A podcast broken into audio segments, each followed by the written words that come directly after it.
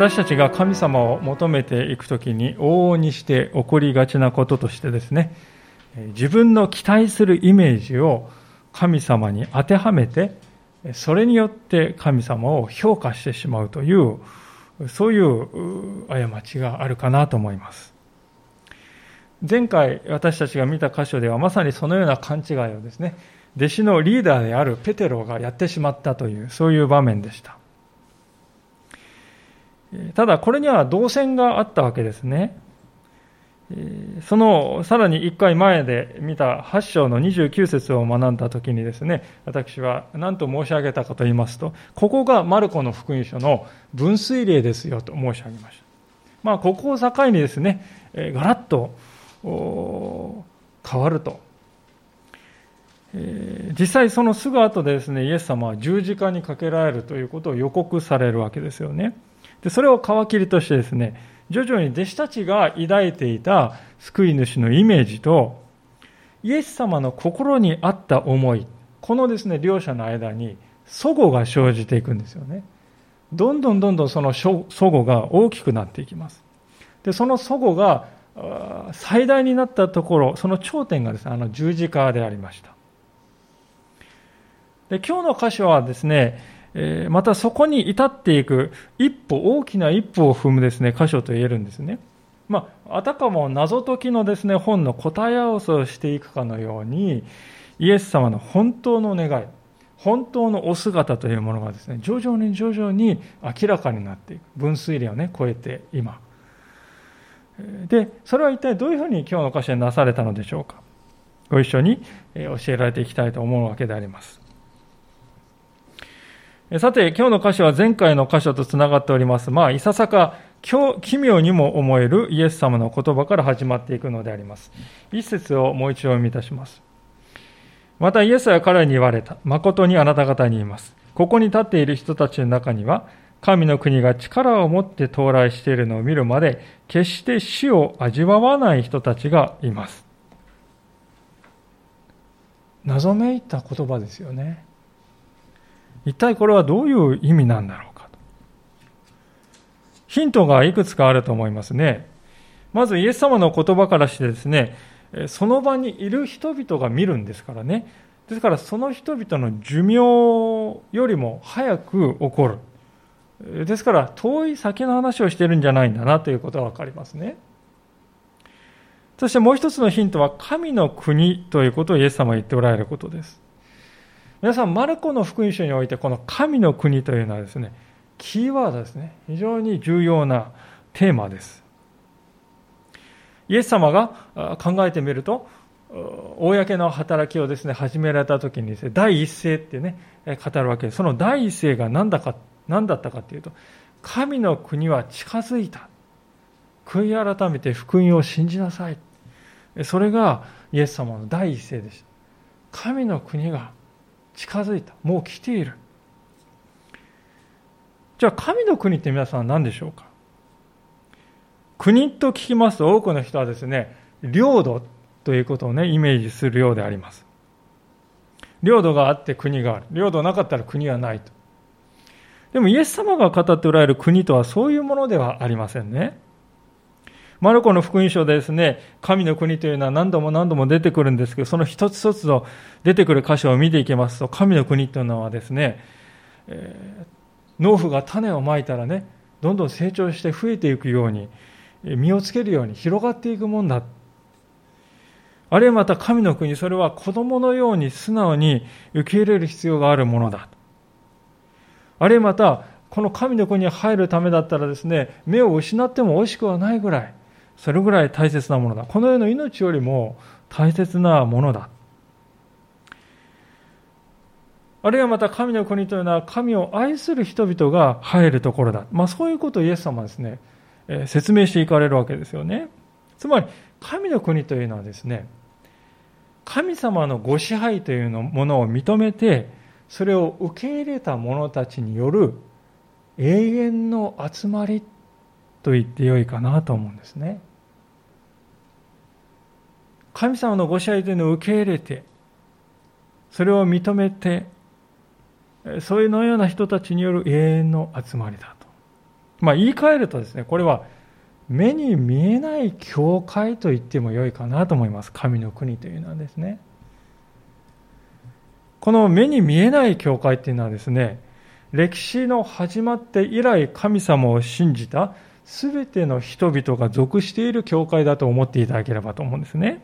例えば、ノアであるとか、あるいはモーセであるとか、アブラハムであるとか、ダビデであるとか、カルバンやルターであるとか、まあ私たち身近なところで言えば、吉野作造であるとかですね。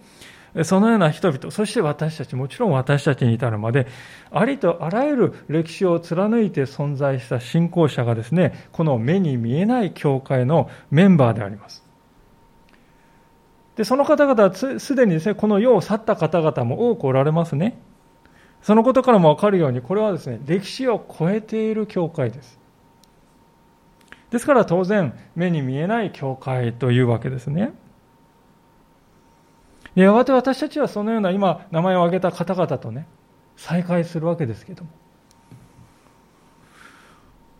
今は目に見えない教会ですね。ですからイエス様はですね、神の国といった場合はですね、えどこそこ国、国のですね、領土ってそういう意味で言ってるんじゃないんですね。今言う申し上げたような目に見えない歴史を貫いている教会という意味でおっしゃっている。で、その国の王様というのは誰かと言いますと、もちろん神様はご自身でありますね。ですから、イエス様はですね、神の国が力を持って到来している。そう言われた時はですね、何にも増して、神ご自身が中心的に現れている、そういう状態なんだということですよね。では、力を持って到来して、この力というのはどういう意味なんでしょうか。マルコの福音書においてこの力というのはデュナミスという言葉ですけども、この言葉はですね、ほとんどもう一貫して、一つだけ例外があるんですけど、他のところは全てですね、神様の奇跡的な力をですね、示すときに使われております。つまり、普通の人間の力を超えた、並外れたことを行う力、能力のことですね。力というのは。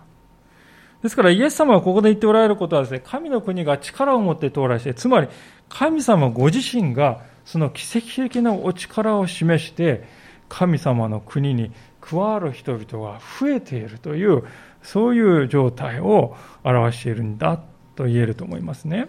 で、そう考えますとね、一番この神の国が力を持って到来しているのをあなた方は見るときまで死なない人がいる。これは何のことかっていうと、この後イエス様が十字架にかけられ、そしてよみがえる。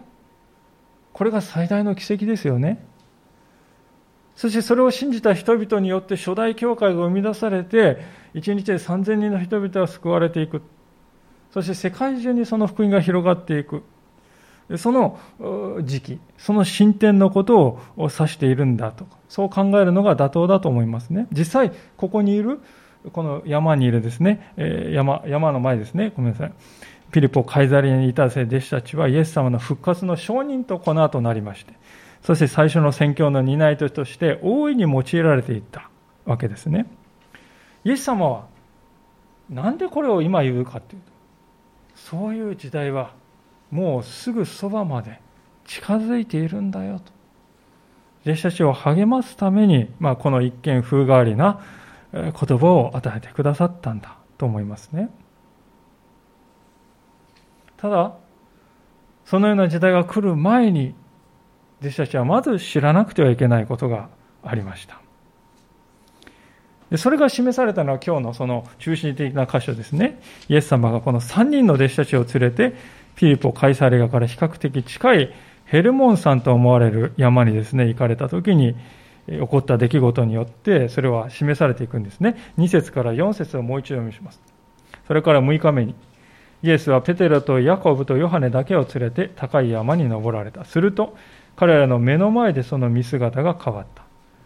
その衣は非常に白く輝き、この世の職人にはとても成し得ないほどの白さであった。またエリアがモーセと共に彼らの前に現れ、イエスと語り合っていた。イエス様の要望がですね、はっきり変化したことからですね、この出来事は、まあ、俗に、えー、変貌山とね、言われるわけです。で、その変化というのは単にお化粧しました、単に何か変装しましたというそういう次元のものではなくて、内的なものですね。内側から真っ白に光り輝いてですね、それはもう屈強な男たちがですね、恐怖して立ちすくむほどのですね、ものだったと。で、この2000新科学2017ですね、この世の職人って書いてあります。その前の翻訳ではですね、この世の晒し屋にはとてもできないほどの白さであったと、とても印象的な言葉がで書かれておりましたね。マルコの福音書っていうのは皆さん、ペテロが思い出しながら、口でこう語った内容を弟子のですね、マルコがこう紙に書き取ったと。そうやって作られた福音書だと言われております。ですからですね、皆さんイメージしてください。それはな、世の晒し屋がとてもできないほどだったんじゃよと。まあ、じゃよって言ったかどうかちょっと分かりませんけどね。そういうペテロがとつとこうしみじみ語っているのはマルコがですね、こうじっくり書いている。思い出しながらね。私はですから聖書っていうのはですね、えー、こういうところにも率直でこの素直でリアルな雰囲気というものを感じますよね。あ、見たことをこの人語ってるんだなと。作り話だったら、それは途方もない白さであったとかって終わるんですけどね。この世の職人にはとても成し得ないほどの白さであった。もうペテロはそう感じた。それをマルコは聞き取った。見た人が語ってる言葉だなということをですね、私私は聖書を読んでいくと本当に強く思いますね。素朴なんです。まあ、それは余談ですけれども、では、こういう驚くべき出来事が起こった理由は一体何だったのでしょうか？その理由がですね、4節に書かれておりますね。4節またエリアがモーセと共に彼らの前に現れ、イエスと語り合っていた。イエス様は栄光の姿に変わったそのところにですね、モーセとエリアがこう、二人が現れてですね、語り合っていたんだと。なぜこの二人なんでしょうか？それは、このモーセとエリアという二人がですね、旧約聖書を代表する存在だからですよね。旧約聖書っていうのはですね、分け方いくつかありますけれども、もし二つに分けなさいと言われたらですね、立法と、そして預言者、この二つの部分からなりますと、よく言われます。で、立法にあたる部分を記したのはモーセである。言われます。そして預言書っていうのは預言者がですね、何十人もいるわけですけど、その中で最大の最も有名な預言者との一人がエリアだと言われています。ですから、立法をですね、記したモーセと、そして預言者の中の最大の人であるエリアが現れて、そしてイエス様と語り合っているということは何を表すかというと、イエスというこの人こそ、立法と預言者が指し示している、その、まさにその人なんだということですね。言い換えるならば、イエスこそ旧約聖書が指し示しているメシア、すなわち救い主、まさにその人なんだ。そしてイエスこそ旧約聖書を完成するお方なんだということがね、このビジュアルで示されているわけであります。まあ、今のように GPS とかですね、コンパスがなかった時代に船乗りたちはですね、自分がどこにいるのか、どうやって調べたかというとですね、北極星を見た、まず見るんですよね。北極星って皆さん、真北の方角にありましてですね、そこから全く動かないわけですね。ですから非常に重要な星であります。彼ら北極星があったあったあったあそこにあったと探してまずそこからですねそれを基準にして自分の行くべき方向を知ったわけであります。まさにそのように旧約聖書がね指し示している。全体として指し示している。北極星のように一点を指し示している。その一点はこのイエスというお方なんだ。初めから終わりまでイエスこそが私たちが常に見つめるべき神神の救い主なんだということをね、この光景は示しているわけです。では、この出来事を見た弟子たちは一体どう反応したのか。とても興味深いことが書かれておりますが、5節です。ペトロがイエスに言った。先生、私たちがここにいることは素晴らしいことです。幕屋を3つ作りましょう。あなたのために1つ、モーセのために1つ、エリアのために1つ。ペテロは何を言ったらよいのかわからなかったのである。彼らは恐怖に打たれていた。まあ、この発言をしたペテロはご承知のようにですね、転倒職人でもなく、ただの漁師だったわけであります。それなのにどうしてね、テント、幕屋を作りますって言ったんでしょうか。それは旧約聖書には特に出エジプト記において、神様が幕屋にお住まいになるということがね、書かれているわけです。でユダヤ人は皆そのことを覚えているわけですよね。神は幕屋にお住まいになると。でですから目の前に現れた神々しいですね、お三方がそれぞれお入りになる場所を私めがお作りいたしますと言ってしまったわけでありますね。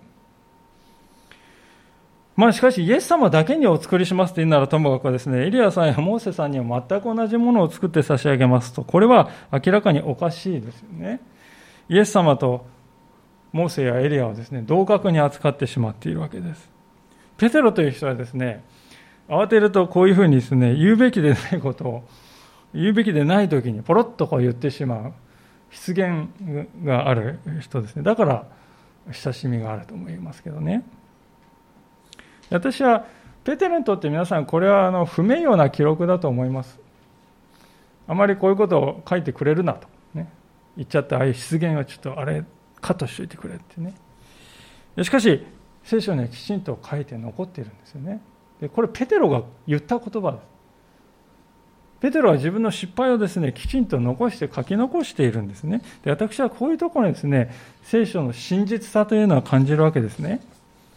まあ、嘆かしいことですけれども、最近の日本、あるいはまた世界全体を見てもですね、自分に都合の悪いものは徹底的に蓋をして、知らぬ、存ぜぬ、で押し通せば、ね、無理が通れば道理が引っ込むと。そういうことを目指す人ばっかりになってきてしまっているんじゃないでしょうか。しかし私たちは聖書を見るときにそういうようなところがないのに気づきますね。こんなにも人間は弱い、こんなにも人間は罪に満ちている。その現実というものは隠すことなく記されている。ですから聖書というのはですね、信じるに値する書物なんだと言えると思いますね。まあそれにしてもですよ。ペテロはどうしてこんなことをですね、口走ってしまったんでしょうか。それはですね、神様のために何かして差し上げなくてはっていうね、脅迫観念のようなものが、私たち人間の内側にね、確かにあるからではないかと思うんですね。私たちは神様の前で問われているのはですね、doing ではない。つまり、行動ではないそうではなくて、神様まで私たちが問われたのは、ビーイングなんだと。存在なんだということをね、コロッと忘れてしまうんですね。常に動いていなくては。役に立つ人間だと証明しなくては。それをしなければ神様認めていただけないんだと。そう思ってね、立ち止まるということをやめてしまうんですよ、ね。ですから、伝道者の書はですね、次のような言葉で、そんな私たちに語るわけであります。一箇所開けてみたいんですけれども、伝道者の書の5章の2節というところであります。詩篇の次の次に伝道者の書がありますけれども、伝道者の書の5章の2節です。新科学2017では1144ページになります。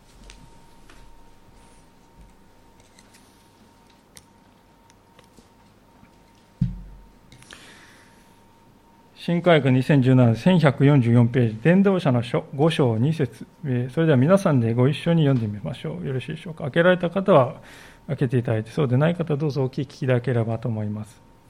伝道者の書5章2節3回。神の前では軽々しく心を焦って言葉を出すな。神は天におられ、あなたは地にいるからだ。だから言葉を少なくせよ。ありがとうございます。神の前では軽々しく心焦って言葉を出すな。神は天におられ、あなたは地にいるからだ。だから言葉を少なくせよと。時には、座ってただ耳を澄まして、それだけでいい時があるということです。私自身のことで考えてみますとですね、皆さんはどういう時にですね、ご自分の配偶者から一番愛されてるなって感じますか？多分それはですね、皆さんの正面に相手が座って、皆さんをじっと見つめてね、皆さん語るストーリーを口を挟まないでじっくり聞いてくれている。それがわかる。その時じゃないかと思うんですよね。反対にですね、仕事や家事は一生懸命やってますよ。それで、えー、皆さんに尽くしていると思い込んでいるながらも、皆さんの話には全然聞いてない。上の空。そのような相手に愛されていると感じることは、なかなか難しいんではないかと思います。つまり、愛するということは、何かをね、行動をしてあげるとそれとイコールではないということなんですね。動くということではないイコールではない、少なくとも。愛するというのは相手の存在そのものを喜んでいる。大切に思っている。重んじている。そこから始まってくるものです。神様に対する愛も同じであります。神様に対して何かして差し上げなければおろおろ。そうではなく神様の存在そのものが私にとって喜びです。神様ご自身が私にとって楽しみです。神様の御声に耳を澄ますことは私にとって最大の喜びなんです。そこから信仰は始まっていくのではないかと思うんですね。もちろん、ペテロがですね、焦って心、言葉を出してしまった。もちろん彼はには同情するべき点もあったと思います。6節に書いてありますように、マルコの九州に戻りますが、恐怖心からですね、もう落ち着いて考えることできなくなってしまってましたね。それほどに変貌したイエス様のですね、放つ栄光っていうのは強烈なものがあったわけであります。ですから私は思うんですね、時折ですね、えー、こういう人がいますよね。あ神様はね、見せてほしいんですよ。と見ればね、信じるからと。そうおっしゃる方がいます。でもここに書いてあるペテロの姿を見てください。本当の神様の姿を見るとね、人間の心に喜びよりも恐怖が湧いてくるんですよ。それを私たちが知っておく必要があるんではないかと思いますね。そもそも私たち人間はですね、太陽ですら1秒以上見てられないですよね。太陽を数秒でも直視できない。それが私たちの弱さですね。で聖書によると太陽を神様は作ったとおっしゃる、いうわけです。それなのにですね、それならどうしてですね、太陽すら見れないのに、その太陽を作った神様は見たい。それはできないだろう。矛盾しているだろうと思うんですね。ですから、こう言っても良いと思うんですね。神様が目に見えないお方であるということは、これは私たち人間にとってはむしろね、憐れみなんだということです。考えてみていただきたいですね。ここで起こっている変貌山の出来事は日常茶飯事です。常にですね、神様がそこら、ね、もう栄光でビャーってってなってね、生きているとしては私たちね正気でいられるでしょうか？不可能だと思います。私たちの目はそれにそれをね常に神様のそのね本当の姿をこの目で肉の目でですね見る。これはとても耐えられないでしょうね。ですから神様はあえてご自分の姿を隠しておられる。イザヤ書の45章の15節というところにこのような言葉がありますね。イスラエルの神、救い主よ。誠にあなたはご自分を隠す神。イザヤ書の45章の15節です。イスラエルの神、救い主よ。誠にあなたはご自分を隠す神。神様はその本当の姿を私たちから隠してくださっているからこそ、私たちはこのペトロのように恐怖に打たれて生活しないで済むということです。私たちはしかしそれでもこの同時に心の目で神という方を見つめることができる。ですから神様は目に見えないお方であるということは私たちにとって不満の種ではない。むしろ恵みなんだということをね、私たちはこのところから学ばされるように思うんですね。さて、そうこうしているうちにいよいよこの出来事のクライマックスが訪れます。マルコの9章7節から8節ですが、その時雲が湧き起こって彼らを追い、雲の中から声がした。これは私の愛する子、彼の言うことを聞け。彼らが急いで辺りを見ますと、自分たちと一緒にいるのはイエスだけでもはや誰も見えなかった。まあ、雲が出てきたと言いますけど、これはおそらくね、水蒸気の塊の雲という、そういう雲ではなくて、神様の栄光の現れを示す、まあ、特別な雲のようなものだと考えられますね。旧約聖書の時代から湧き起こった雲というのはですね、神様がそこにおられる、臨在しておられるということを象徴するものでありました。で、その雲の中からですね、声がした。これは私の愛する子だよ。それは何を意味しているかというと、イエス様が天の神様から直接認証されたということを表すものだったわけですね。私たちも例えば市役所にですね、行って手続きをするときにですね、家族に仕事忙しいから家族に行ってくださいとお願いするときにね、何が必要かというと、委任状を書いて、で署名して印鑑を押す。でその委任状を持ってこないとですね私は妻ですとかね私は夫なんだっていくら言い張ってもね委任状を出してくださいそれはないとね受け入れられないんじゃないでしょうか、まあ、同じことはイエス様に対しても言える。と思います。イエス様が神様にここで認証されたお方であるということはどういうことかというとイエスというお方は神様の完全な代理人として認められたということですね。つまり、イエス様が言うことは、神が言っていることだということです。代理人というのはそうですよね、皆さ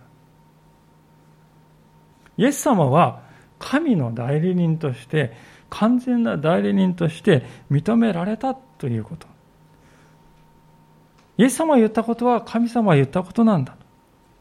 ですから当然、天からの声は彼の言うことを聞きなさいとね、弟子たちに命じるわけであります。で大事なことは神様がですね、天からの声でですね、弟子たちに命じたことは、命令はたった一個しかないということです。ものすごくシンプルです、皆さん。ただ、イエスに聞け。それだけですよ。ただ一言。イエスに聞きなさいと。イエス様の前に座り、イエス様の語りかけに耳を澄まし、イエス様が語ったことを実際に行い、イエス様が語ったことを実際にそこに生きようとしていく。それがイエスの弟子に求められている、たった一つのことだと。天幕をやれ建てましょうとか、イエス様のために何かですね、料理を作りましょう、何かして差し上げましょう。そのようなことは二の次、三の次であります。私たちが第一になすべきことは、イエスに聞くということ。そこにこそある。それをおろそかにしたら、他に何をしても虚しい、価値のないものになるんだと、聖書は語るわけですね。でなぜね、神様はこのタイミングで弟子たちに会えて、イエスに聞け、彼に聞きなさいと言われたかっていうと、弟子たちはですね、腹に複雑な思いを抱えていたんですね、この時ね。というのは直前にイエス様は殺されてよみがえるなんてわけのわからない話をですね、それが神様のご計画なんだと言われて、いや、これは受け入れがたいと思ってましたから。彼らには彼らなりのビジョンがありました。私たちのこの信奉するイエス様には、ぜひこうなっていただきたい。強い願いがありました。それが彼らをしてですね、イエス様ご自身の願いからだんだんとこう目を離させていってしまったんですね。で、神様は彼らのそういう心の中をよくご存知でありましたから、ですからですね、ここでね、彼に聞きなさい。あなた自身の考えではなく、イエスの言うことを聞きなさいとあえて言われたわけであります。これは私たちにとって大きな教訓ではないでしょうか。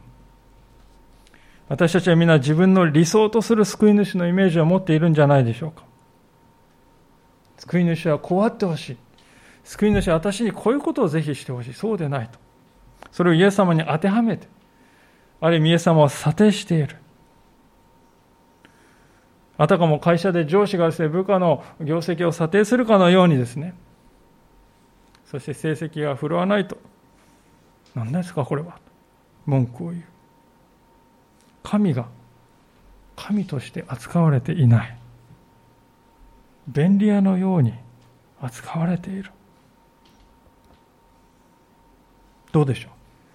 私たちも同じことを主に対してしていない。自信を持って言えるでしょうか？私たちはむしろ主の声に聞くよりもこの私の声を主に聞かせてやりたい。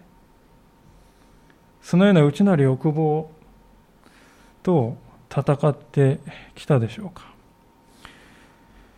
神様は今日私たちはここに語りかけておられます。彼の言うことを聞きなさい。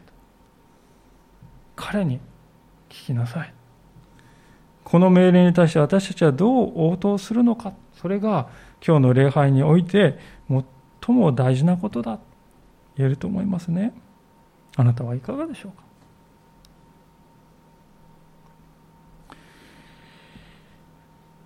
こうしてイエス様の変貌の時は終わりを告げていったわけであります。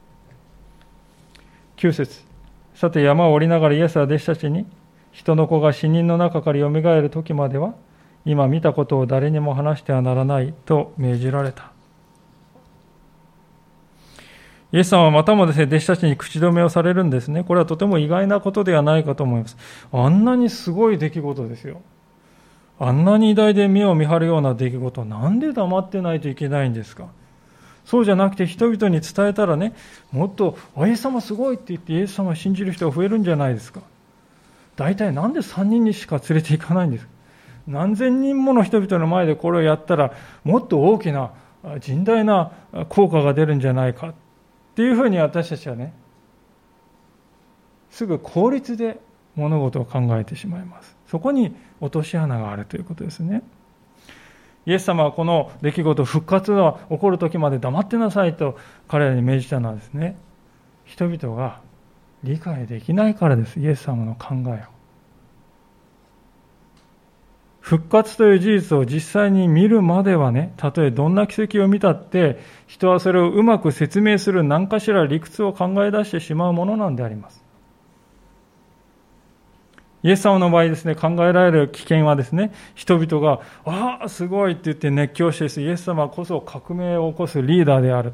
祭り上げてですね、無理やり祭り、担ぎ上げてですね、その結果、十字架にかかり人々の罪をあがない、そして蘇って死を打ち破るというね、イエス様の最大にして本来の使命が妨げられ、不意になってしまう危険が常にありました。ですから、復活まで待てと言われたんですね。私たちはこういう危険をですね、決して小さく見積もってはいけないと思うんですね。まさに先週、アメリカのあの議会で起こった事件を皆さんはご覧になったことでしょう。世界中がですね、衝撃を受けた一件でありました。これはどうやって起こったかというと、一人の人間に過ぎない指導者を、まるで救世主のごとくに信奉してしまった人々があれだけたくさんいたということが原因であります。人間の中には自分は正義の側についている。自分は正義を果たしているんだというそういう感覚に酔っていたいと。そういう強い願望が潜んでおります。でそれが爆発していくときに手がつけられない状況になってしまうのだということです。私たちが先週見たのはまさにそういう爆発ですよね。ですから、なぜイエス様はね、復活が起こるその時までは誰にも言ってはならないとこれだけ厳しく戒めているかが今私たちはよくわかるんではないかと思うんですね。ですから全てのことには神様の定められた時があるということです。でその時が訪れる、まま、ためにはですね栄光だけを求めてはいけない。苦しみをも通らなくてはならない。それをイエス様はご存知でありましたでそれが弟子たちに明かされていくのが今日の最後の弟子たちのやり取りであります。10節からのところですが、彼らはこの言葉を胸に収め、死人の中から蘇ると言われたのはどういう意味か。互いに論じ合った。また弟子たちはイエスに尋ねた。なぜ立法学者たちは、まずエリアが来るはずだと言っているのですかイエスは彼に言われた。エリアがまず来て全てを立て直すのです。それではどうして人の子について多くの苦しみを受け、蔑まれると書いてあるのですか？私はあなた方に言います。エリアはもう来ています。そして人々は彼について書かれている通り、彼に好き勝手なことをしました。まあ正直に言いまして、このやりとりというのは分かりにくいと思います。なぜか分かりにくいかっていうと、当時の人々がですね、エリアというこの人にどういう期待をかけていたかっていうね、その背景を知らないからですね。でこのエリアに対して人々はどういう期待を持っていたかっていうのは、旧約聖書の一番最後の最後の箇所を見るとよくわかるんですけれども、マラキ書というところですね。皆さん50、100ページぐらい、ちょっと前に戻っていただきまして、もう旧約聖書はこの言葉で終わっておりますが、マラキ書の4章の6節ですが、1635ページですね、新科学2017では1635ページ、マラキの4章6節の言葉です。それでは読ませていただきます。彼は、父のここ、あ、ごめんなさい、えっと、5節から読みします。見よ、私は主の大いなる恐るべき日が来る前に、預言者エリアをあなた方に使わす。彼は父の心を子に向けさせ、この心をその父に向けさせる。それは、私が来てこの地を誠実のものとして打ち滅ぼすことのないようにするためである。